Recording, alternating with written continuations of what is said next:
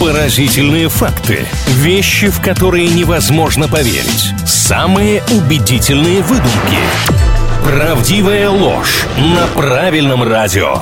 Небольшая пауза в правильной музыке на правильном. Немного развлечемся и даже кое-что, я думаю, узнаем интересное. Это рубрика «Правдивая ложь». Здесь делимся самыми разными утверждениями на самые разные темы. Иногда чуть-чуть привираем, но только иногда. Маш, привет. Здравствуй, Илья. Сегодня мы с тобой немножко попутешествуем. О, мое любимое, давай. Начнем со страны восходящего солнца. Правда ли, что японцы не пьют обычную колу из-за красителей, поэтому там компания выпускает прозрачную колу специально для Японии? Я бы, наверное, могла поверить в существование такой Кока-Колы, хотя о ней я и не слышала. Но то, что привередливые такие именно японцы, верится мне с трудом. Поэтому я считаю, что вы обманываете. Пару лет назад в Японии случился настоящий бум на прозрачные напитки. Почему-то все хотели пить исключительно прозрачные газированные напитки. И Кока-Кола тоже тренд, естественно, влилась, потому что упускать такой шанс нельзя. Прозрачная кола там действительно продается, но она не вместо, она дополнительно. Обычную Кока-Колу в Японии тоже можно найти. Правильно сделали, что не поверили.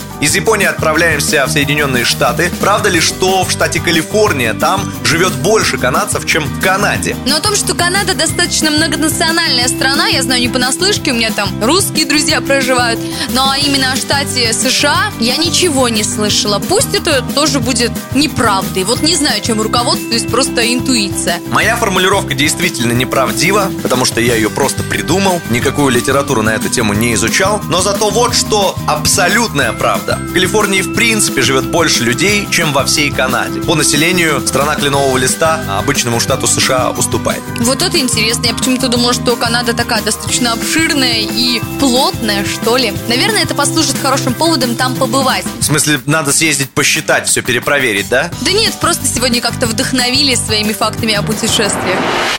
Правдивая ложь на правильном радио.